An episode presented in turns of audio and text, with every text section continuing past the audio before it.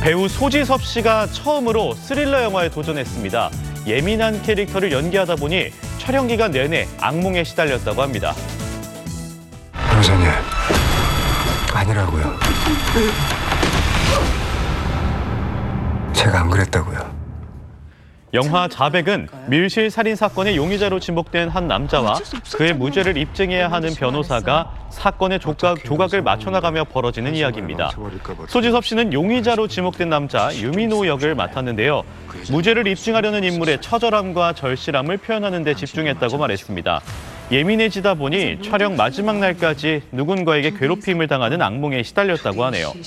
변호사 양신의 역을 맡은 김윤진 씨는 고도의 방탈출 게임 같은 영화라고 소개했습니다. 밀실 살인 사건으로 시작해 반전에 반전을 거듭하고 놀랄만한 쾌감도 느낄 수 있었는데요. 좁은 공간 안에서 펼쳐지는 두 배우의 치열한 연기 대결이 기대됩니다.